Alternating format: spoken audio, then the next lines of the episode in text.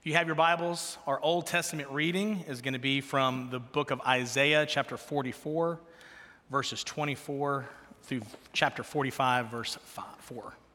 Thus says the Lord, your Redeemer, who formed you from the womb I am the Lord who made all things, who alone stretch out the heavens, who spread out the earth by myself, who frustrates the signs of liars and makes fools of diviners, who turns wise men back and makes their knowledge foolish who confirms the word of his servant and fulfills the counsel of his messengers, who says of Jerusalem, She shall be inhabited, and to the cities of Judah they shall be built, and I will raise up their ruins.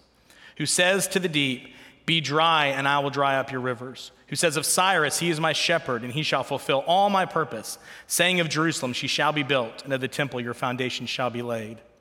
That says the Lord to his anointed, to Cyrus, whose right hand I have grasped to subdue nations before him, to loose the belts of kings, to open doors before him that gates may not be closed. I will go before you and level the exalted places. I'll break in pieces the doors of bronze and cut through the bars of iron. I will give you the treasures of darkness and the hoards in secret places, that you may know that it is I, the Lord, the God of Israel, who call you by your name. For the sake of my servant Jacob and Israel, my chosen, I call you by your name. I name you, though you do not know me. This is the word of the Lord. Thanks be to God. Our gospel reading comes from the Gospel of Matthew, chapter 10, and we're just going to read verses 29 through 31.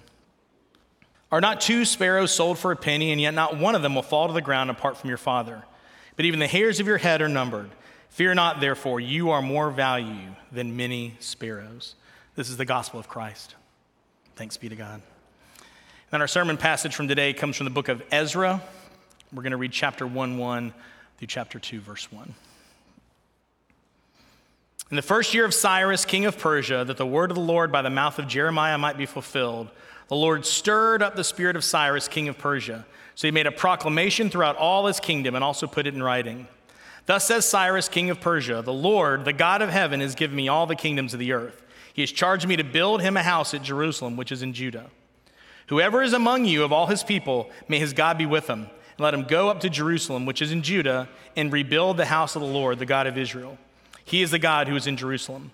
Let each survivor in whatever place he sojourns be assisted by the men of his place with silver and gold, with goods and beasts, besides freewill offerings for the house of God that is in Jerusalem.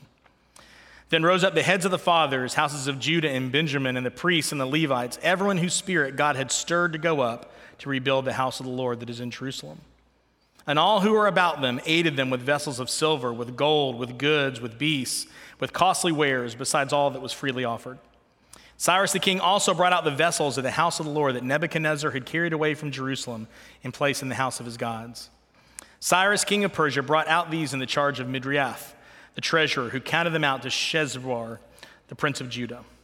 And this was the number of them 30 basins of gold, 1,000 basins of silver, 29 censers, 30 bowls of gold, 410 bowls of silver, and 1,000 other vessels. All the vessels of gold and silver were 5,400. And all these did Sheshbazzar bring up when the exiles were brought up from the Babylon to Jerusalem. Now, these are the people of the province who came up out of the captivity of those exiles, whom Nebuchadnezzar, the king of Babylon, had carried captive to Babylonia. They returned to Jerusalem and Judah, each to his own town. This is the word of the Lord. Thanks be to God. It is such a privilege.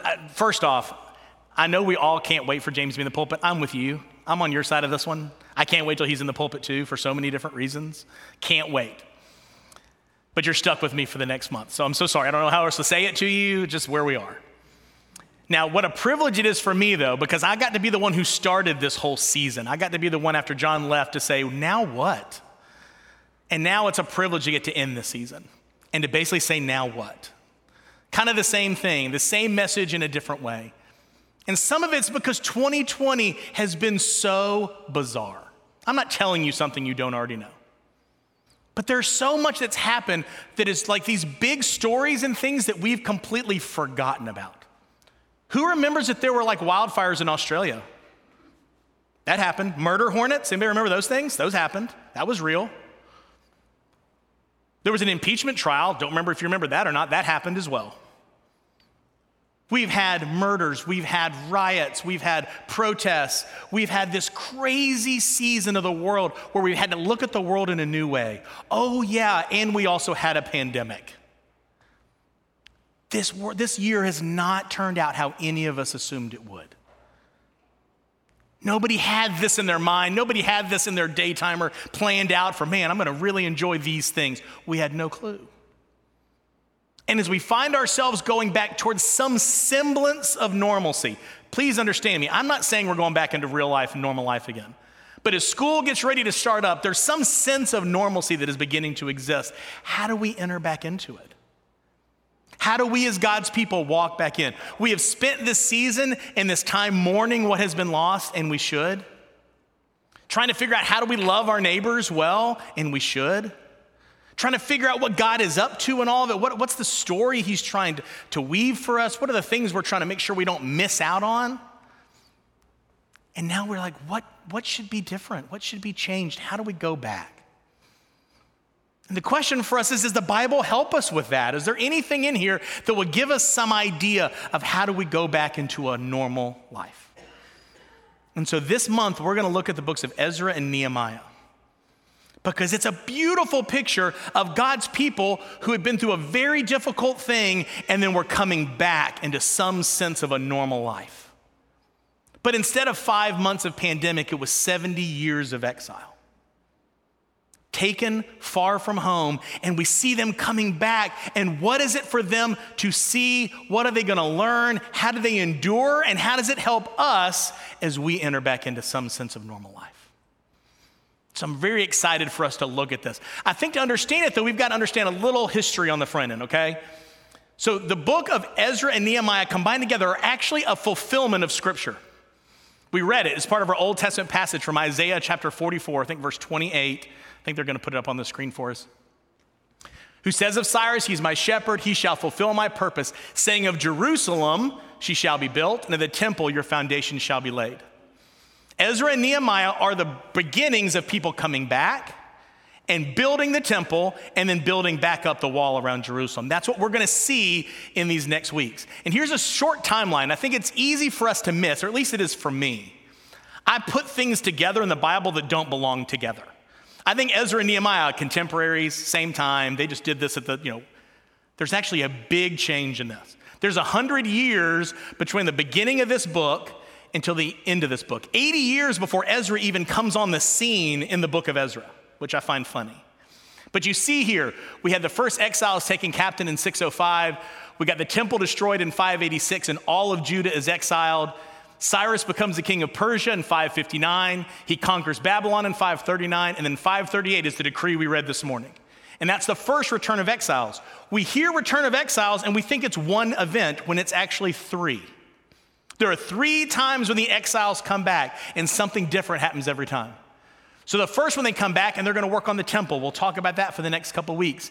And then 80 years later Ezra comes teaches the people the word. We'll look at that. And then after that, another you know, 15 years, and then Nehemiah comes with a third round of exiles. And why that matters and why that's important is because if we don't understand the context of these books, it won't make sense to us. It won't make any sense. Now, for the kids that are out there, you know, I love to give you guys some thoughts, some things to think about because we think it's so important for you to understand the preaching of God's word. And this is not easy. I know you guys get bored. You look at me and you're counting how many steps I take to one side to the other side or how this, like, the light shines off my head or whatever. Whatever you're doing with that, that's fine too.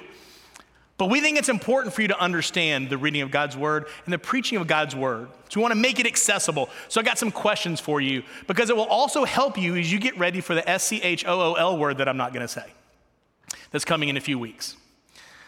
Here's the first one. What does sovereignty mean? It's a big word, big word we're going to talk about, but it's important for you to know it. How does God work through Cyrus and how does God provide for his people?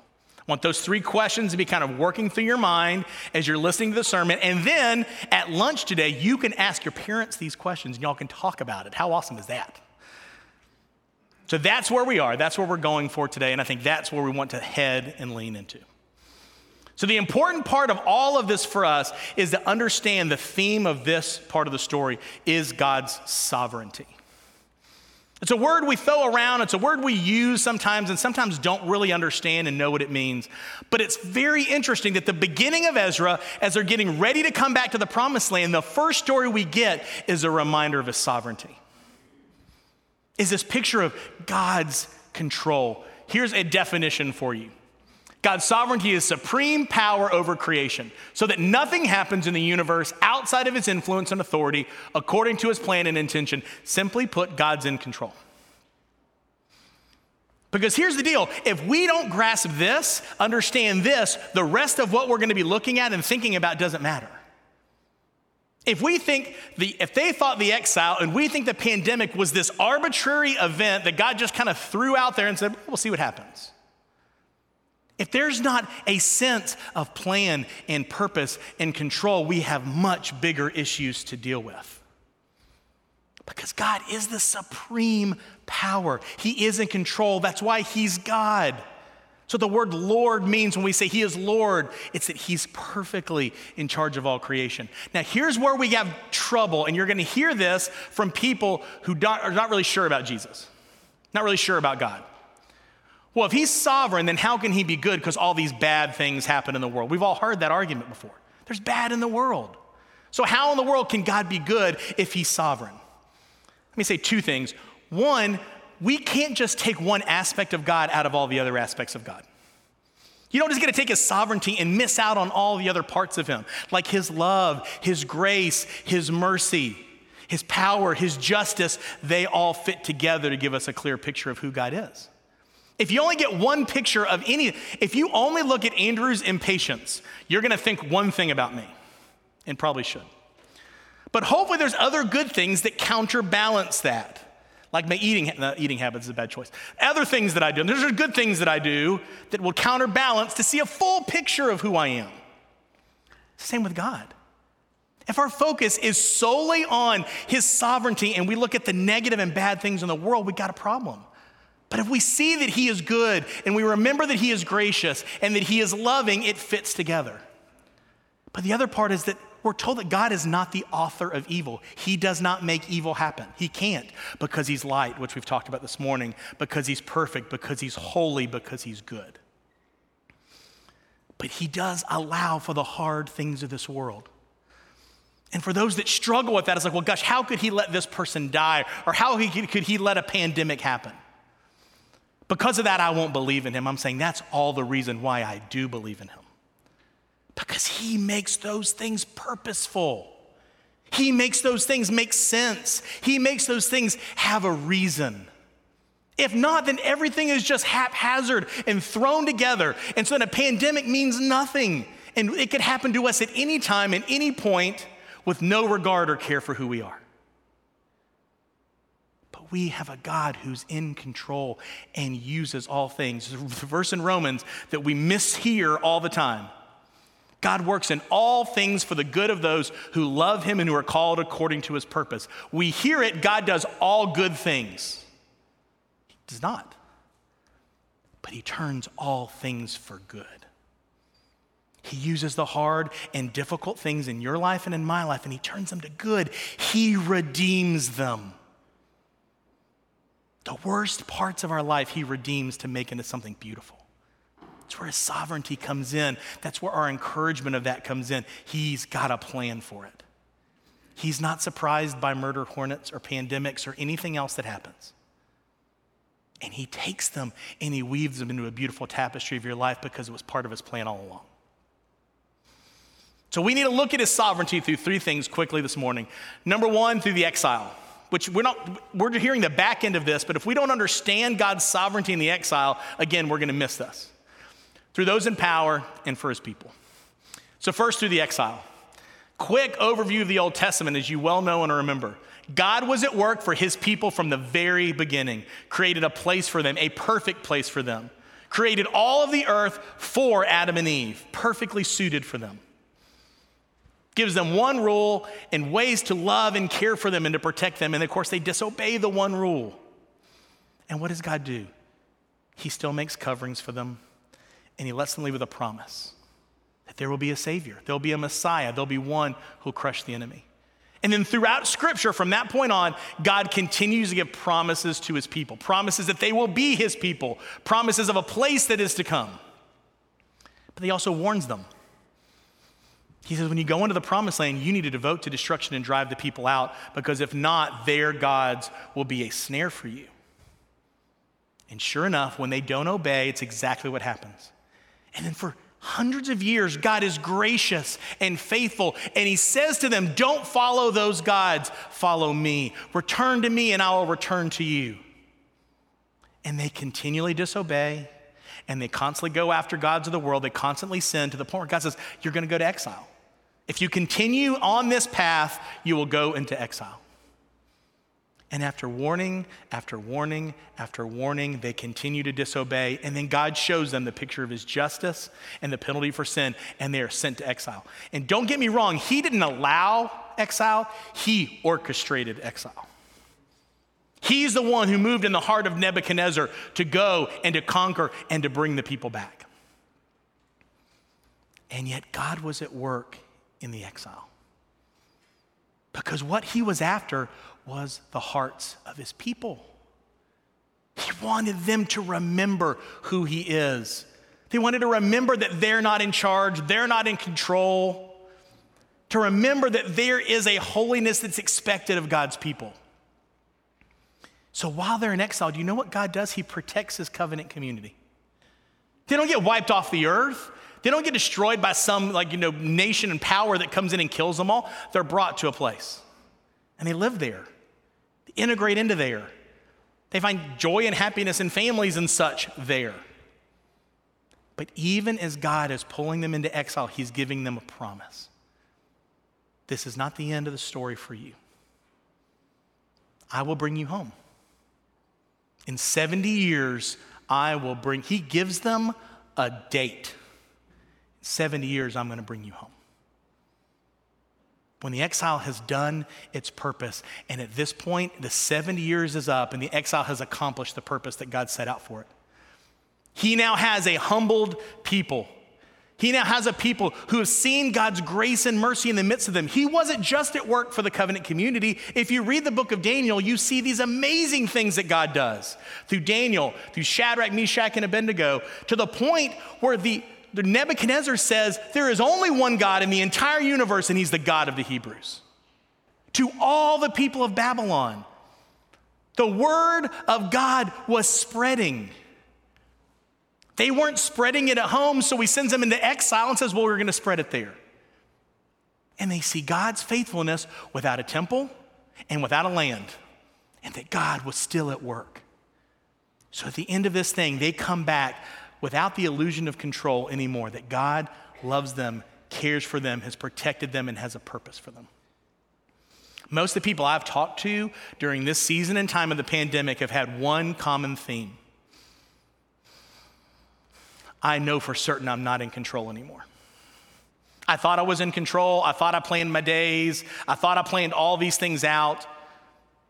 But when I've seen, you know, my wedding didn't happen, or I couldn't have a funeral, or I couldn't go to work, or our kids didn't go to school, or we didn't really have a graduation, or we didn't have a prom.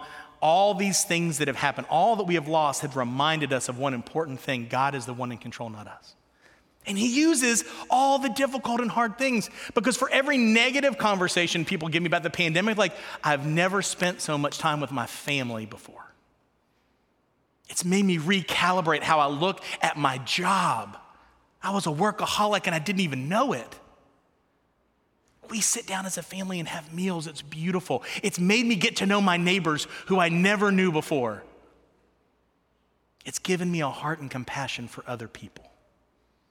As God used the exile through his people for all of Babylon, God is using the pandemic through his people to love and to show truth. God used even the thing that you thought would completely demoralize them. They're no longer his people, they're integrated into another people. They no longer have a land, they no longer have their temple. And yet God was faithful. And at 70 years, he begins to bring them out. The second thing is through the powers, through the powers of the people at this time.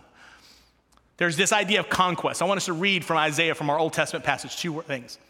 Who says of Cyrus, He is my shepherd, and he shall fulfill all my purpose, saying, The Jerusalem shall be built, and the temple your foundation shall be laid.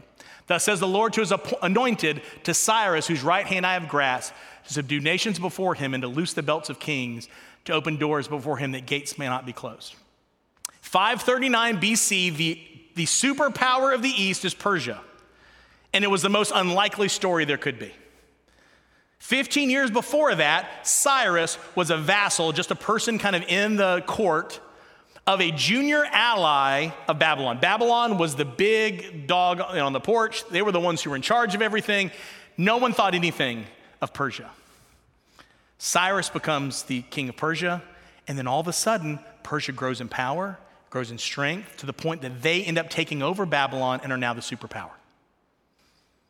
And it's one of those amazing stories that if you, you almost wouldn't believe it if you didn't know it's true. And it shows us something so interesting because we think God's not involved in the day to day stuff a lot of the times, don't we? He's too busy, He doesn't really care. This prophecy was 175 years before Cyrus did his proclamation. And there's times in the Bible where prophecy is said and we see a fulfillment, like, yeah, I can see. He is named in the Bible 175 years before he comes to power, before he's born. God had already anointed Cyrus to go and conquer the world. Imagine today if I pulled out a piece of paper from 1845 that predicted the pandemic of 2020 or predicted that Donald Trump was the president, or predicted anything else that goes on this world, if I gave that to you and said, look, it's authentic, it's from 1845, A, you would run me out of the sanctuary. Or we would be so amazed. We read it in the Bible and we just kind of like, yeah, that's pretty cool, I guess. I don't know. 175 years before it came to be, God had already orchestrated it and told his people through Isaiah I'm going to raise up a man named Cyrus, and he is going to take over the world. I'm going to give him the hands of the kings, and then he is going to help you rebuild Jerusalem and rebuild the temple. God was in charge of all the events of the world at this time. How crazy that beautiful picture that God had for his people, that all along the way, he knew they would go to exile, he knew where they would go, and he had a plan to give them freedom. He had a plan to give them freedom. And then he was at work through this proclamation. There's this beautiful word in the first verse that says that God stirred Cyrus. It's a word we see in the Old Testament a lot. It's something that God does with powers a lot. You'll see that with Pharaoh, you see it with Nebuchadnezzar and others. But typically, when God stirs, he hardens the hearts of a power. But here, he stirred Cyrus. And the word here is also translated in other places awakens him. He opens his eyes. He gets to the heart of, he encourages Cyrus to make this proclamation. Now, the historian Josephus says, now again, we don't know if it's true or not. The historian Josephus says that someone showed Cyrus the, pro- the prophecy about him, and that's what made this happen. Could have been. Either way, God was at work through Cyrus, that Cyrus stood up in front of the entire nation. We're not talking about just for the Jews, to all of Persia. And he has a written proclamation so that it can be distributed. And he says, The God, the Lord God of heaven to what he says about God, which that is a picture of sovereignty. It's a title of ultimate power. Of the Lord God, who's God of heaven. If he's God of heaven, he's God of everything. He makes that statement about God. And he says, Here's what I'm going to do I'm going to free his people. And they can go and rebuild the house of the Lord. And not only that, I'm going to tell the people around you give them stuff. Give them money, give them what they need, so they can go. God at work through a pagan potentate. This person who doesn't, he's not, his words make it sound like he's a worshiper of God. He's not. There's no place that you'll ever see that he is.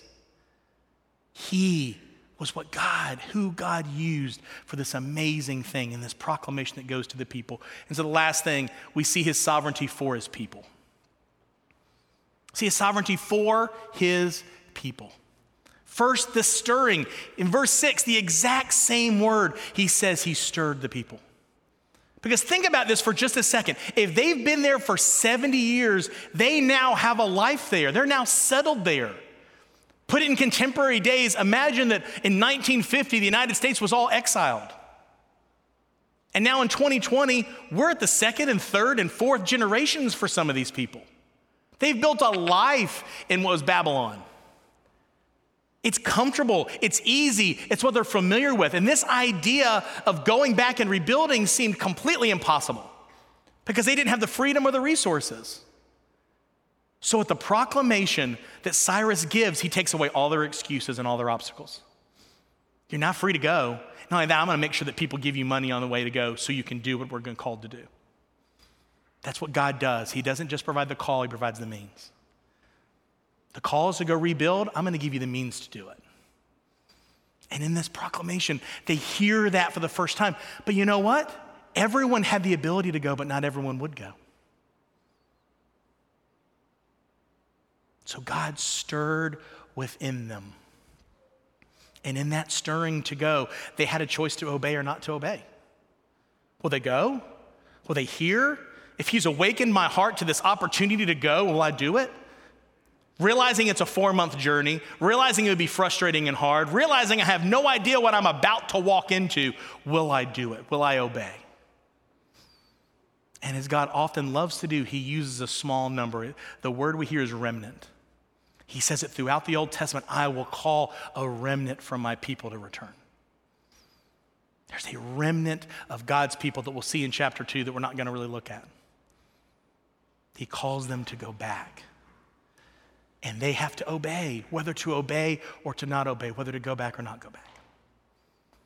And God stirs and awakens within some of them a new vision for life, a life that's beyond the place of Babylon. But in this, it's a stirring to go back for a purpose, and it's God centered, not them centered. He doesn't say go back and go back and live your old life, go back to your old house and your old land. Go back to build the house of the Lord. Because you got to remember at that time, the house of the Lord was where people would come to hear about God. The temple in the Old Testament, that's where people from other nations and other places would gather to hear the truth of who God was, and it no longer existed. So we're saying, let's rebuild that so it can again be a city on a hill, be a light for people to come and hear about God. But not only does he stir, but he gives them provision. It says the neighbors around them, we're talking Jews who've decided to stay, and their Babylonian neighbors just start giving them stuff. And it reminds us of the first Exodus, doesn't it? When they leave, what happens? When Moses and the people are leaving Egypt, the Egyptian neighbors gave them earrings and gold and silver on their way out. And this is a picture of a second Exodus. The first Exodus was them leaving Egypt to go build the tabernacle and to establish worship. The second Exodus is for them to go and leave Babylon to rebuild the temple and reestablish worship. And God gives them all that they need to go. And it's this beautiful picture of how God is even in control of all the wealth and money. Because if you think about it, the first temple or the first tabernacle was built by God's provision of plunder of Egypt. The temple was built by God's provision of plunder through David in his conquests. The temple is going to be rebuilt by God's provision of plunder from Babylon. God gave them all they needed. But he didn't just give him money to travel, he didn't just give them money to build. He restored all the elements from the temple, all the worship elements. Because at that time, the way that you showed perfect conquest, you stole the things that they used for their gods and you put them in the temples of your God. Think about the Ark of the Covenant in the Temple of Dagon. When they took the Ark, they stole and put it there, and the, the statue, if you remember, just keeps falling down in worship of the, of the Ark. It's that kind of picture. They've taken all the stuff out. And Israel thinks it's all lost. We've lost all this that we had in the temple. But we find that there was a careful accounting and every part of it was returned. And even that was a fulfillment of prophecy from Jeremiah 27. Thus says the Lord of hosts, the God of Israel, concerning the vessels that are left in the house of the Lord, and the house of the king of Judah and in Jerusalem. They shall be carried to Babylon and remain there until the day when I visit them, declares the Lord. Then I will bring them back and restore them to this place. God told them this is what's going to happen. Don't fret, don't fear, don't worry when they all get taken away because they'll come back. This is a picture of God's covenant with his people. Whatever happens to you out there, I'll bring you back. I'm going to restore your place and I'm going to restore your purpose just like I did these elements. Because in the end of all of this, whatever goes on, whatever happens, we need to live in the hope and the reminder of God's sovereign plan. That there is a place at the end of this. Not just the end of the pandemic, but the end of our lives. That no matter how far away this world may push us and pull us and move us, that as His people, He promises us to bring us home. To bring us home. And it's not a home like they were going back to. It wasn't a torn down Jerusalem, a home where God resides forever and where He promises that He prepares a place for you and for me as His people a place to be with Him forever, not because of anything we've done, but simply because of the blood of Jesus Christ shed for you and for me. It's the truth of the gospel that they get to feel in full measure. This chapter ends with God using this small group of people to come back as a reminder that he takes individuals and families. This wasn't some collective. All of chapter two gives you every individual family who went because he doesn't see us as Cedar Springs Presbyterian Church, he sees us as you. One person at a time. Called by him, loved by him for his purpose, and that he wants to restore and return us to where we're supposed to go. Questions for us as we think through this and process through this. There's really three things I want you to think about. What's God stirring among you, among us? As he stirred in the people, as he stirred in Cyrus, God is awakening something in us through this pandemic. Don't ignore it. Don't miss it. Don't try to cover it with other things. What is he stirring? What is he awakening? What is he moving your heart to? And for us as a church in this new chapter of our church, what's he going to call us to?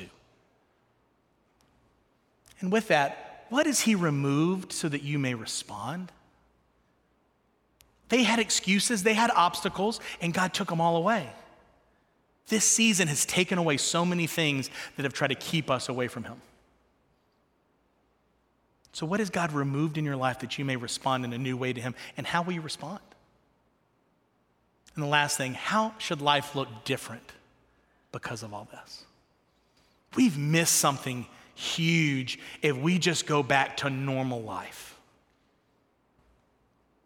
God is sovereign over your life and my life, over all creation. He's allowed all this to happen so that we might turn our face to Him in a new way. How, as His people, will we do that? Let's pray. Father, thank you for the truth of your word. Thank you for the reminder of what it is for us. Thank you that you are sovereign, that you are fully in charge and in control of all, everything of our lives, everything that happens. Father, let us trust in your plan and your sovereignty this morning, we pray.